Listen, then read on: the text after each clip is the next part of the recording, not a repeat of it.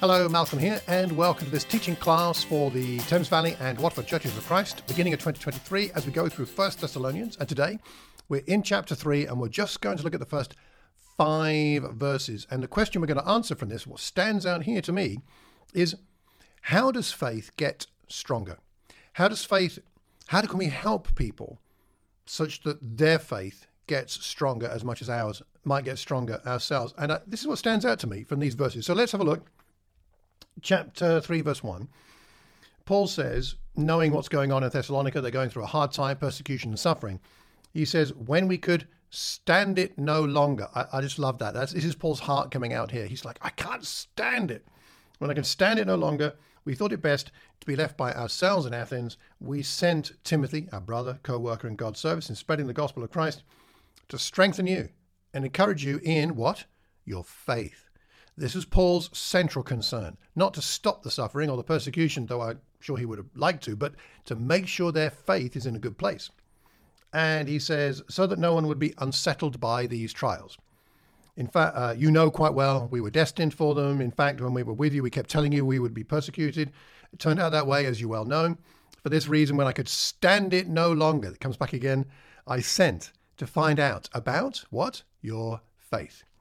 I was afraid that in some way the tempter had tempted you, and our labours might have been in vain. And next time we go on to verse 6 and following, which where, where we learn that Timothy's uh, trip was a great success. He comes back with a glowing report of the church there and of their affection for Paul. All is good, but they did need Timothy. Timothy was needed because they were they were in danger of being tempted and drawn away from what was healthy. They needed some help with their faith, and Paul sorted it out. Now, you know from chapter 2 that he tried to go himself. Remember?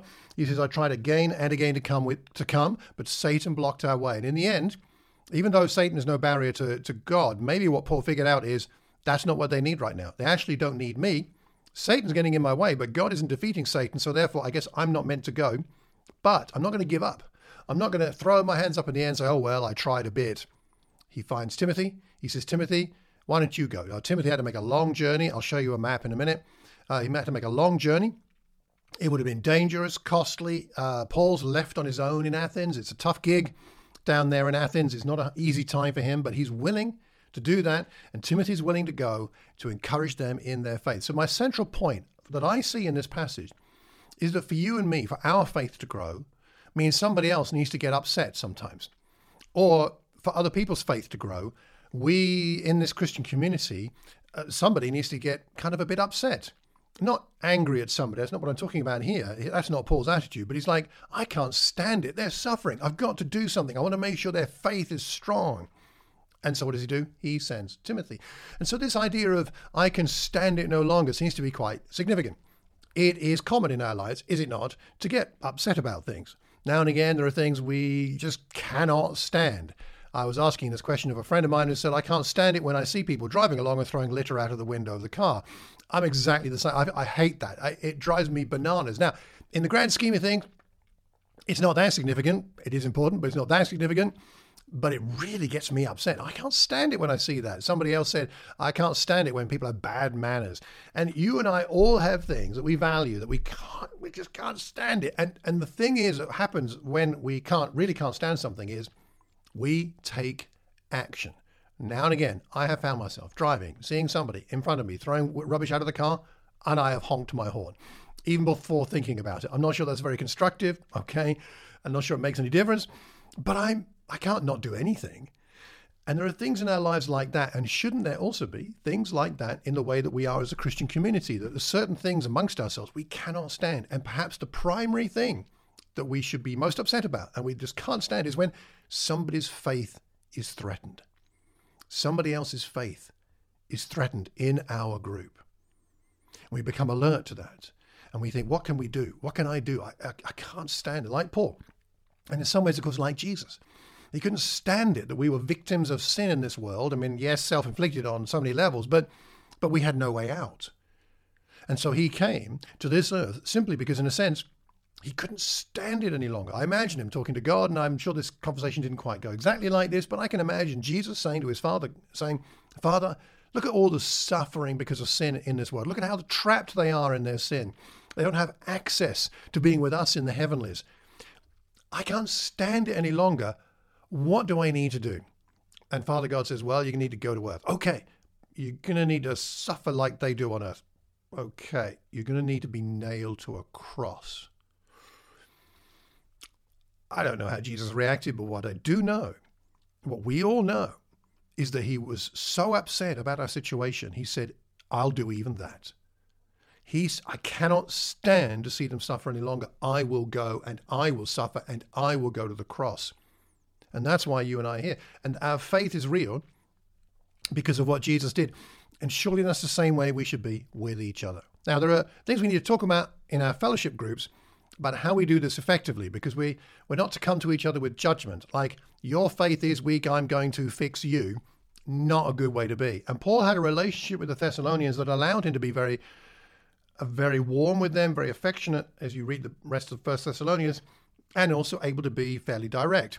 But when he talks about strengthening their faith, I don't sense that he's judging them. He's just concerned for them.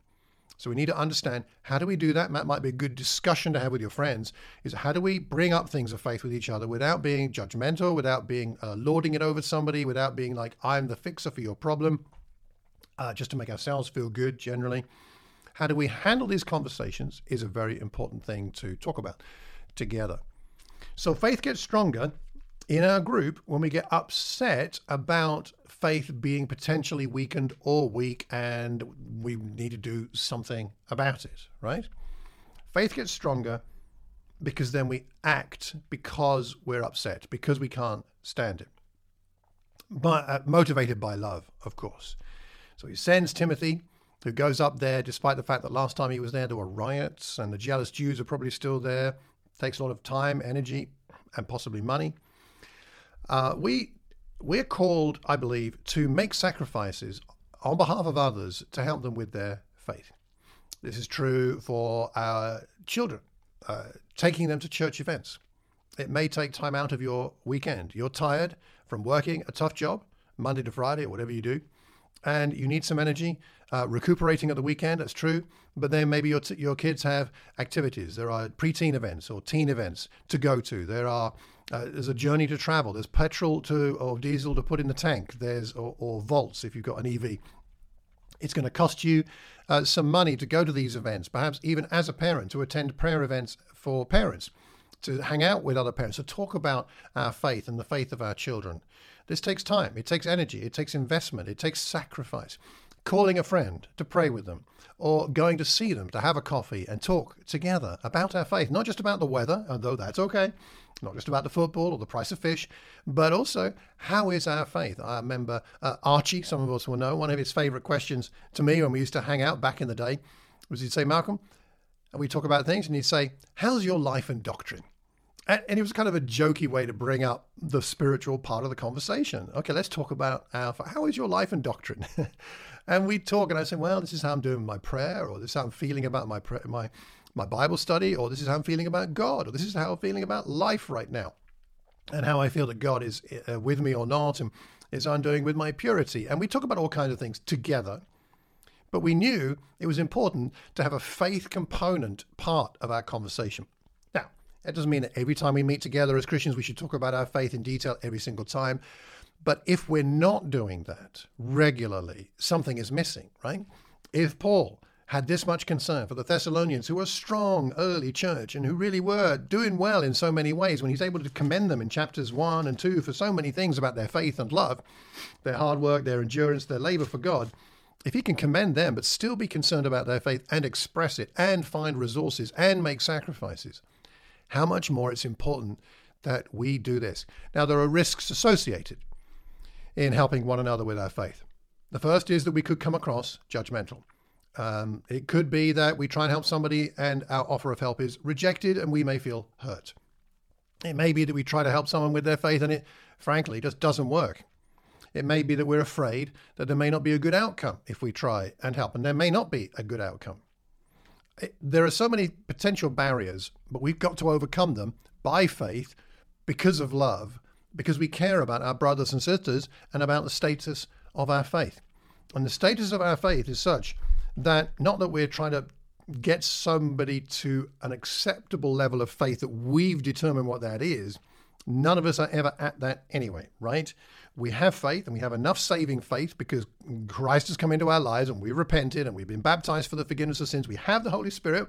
We're guaranteed our salvation. We have the seal, the guarantee of that, Ephesians 1.13. But our faith is meant to what? It's meant to grow, isn't it? So whether your faith is here and somebody else is here doesn't really matter, and who's to say who's to say whose faith is where exactly anyway. The point is Jesus is our inspiration, and I want to have the faith he had and has. And don't you want to have the same faith that he has? So wherever we are compared to Jesus, and he's not doing comparisons as far as I can tell, nonetheless, wherever we are, we want to help each other grow in our faith to be a bit more like the faith of Jesus Christ, our inspiration, our Savior, our brother, our friend. And this is what I think Paul is doing here. Paul is, and together with Timothy, he is he can't stand it any longer to worry about them and be concerned about their faith. He knows there are dangers spiritually to them. And so he decides he's going to send Timothy. Timothy decides to go, and their faith is strengthened and encouraged. So, just to wrap up, what I think would be useful for us to consider is you might want to do a bit of an honest evaluation of your current abilities in your group to help each other with their faith. How are we doing? Do we talk about our faith? Do we talk about our relationship with God? Do we talk about how we're really doing inside with our faith? Is this actually happening? And if it is, is it being done well? Are we doing it in a loving way? Are we doing it in an upbuilding way? Are we being honest and loving? Are we asking the right questions? Are we asking them in a loving way? And when we respond, are we being honest? Do we have enough safety in this group to have those conversations, whether it's one on one or groups of three or four or five or more, whether it's a bunch of men meeting together or, or a group of women or married couples meeting together or whoever it is? Do we have that safety? And what do we need to do to build that level of safety so that we can have these kinds of conversations? You might want to have that as a, discussion uh, in your uh, in your groups. You may want to consider also the value of praying more for each other. I find that when I pray for other people, it's a lot easier to have faith conversations. Paul, we know, look through the book of First Thessalonians. He prayed for these people. He was thankful to God for them. Over and over again, he expresses that. How are we doing at praying for one another in our little groups? Really important. Are we taking action to strengthen and encourage one another when it when it uh, when it's uh, uh, possible? Are we doing so out of love, gently, and with compassion? Not charging in like a bull in a china shop, but also not standing by and watching and thinking, well, somebody else will do it. That's not the way Jesus was. It's not the way Paul was, and it's not the way a Christian is with their brother or sister. Yes, we should speak the truth. Put off falsehood. Uh, Paul says in Ephesians 4 Put off falsehood, speak truthfully to your neighbor, but do it out of love. Let's apply these principles to ourselves. Let's get uh, willing to be, uh, for people to encourage us, uh, to help us, but also let's uh, have the willingness to help other people. We have an opponent, as Paul mentions here, the tempter, but uh, although he's to be um, respected on some level, he's not to be feared because our faith overcomes all these obstacles. Jesus cared and then he acted made his personal sacrifice for you and me to help us with our sin, but also as an example of how to treat one another. God couldn't stand it any longer, so Jesus came. Jesus couldn't stand it any longer, so he came and went to the cross. Let's be the kind of people who can't stand the idea that a brother or sister is struggling with their faith and you or I could do something about it. Let's be a Christian community that cares for each other on so many levels, but especially on the level of helping each other with our faith.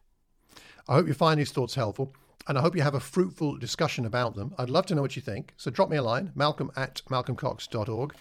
The next class will be on the next part of chapter 3. And until then, I wish you all of God's blessings and that you find in your local community that you are able to strengthen one another's faith.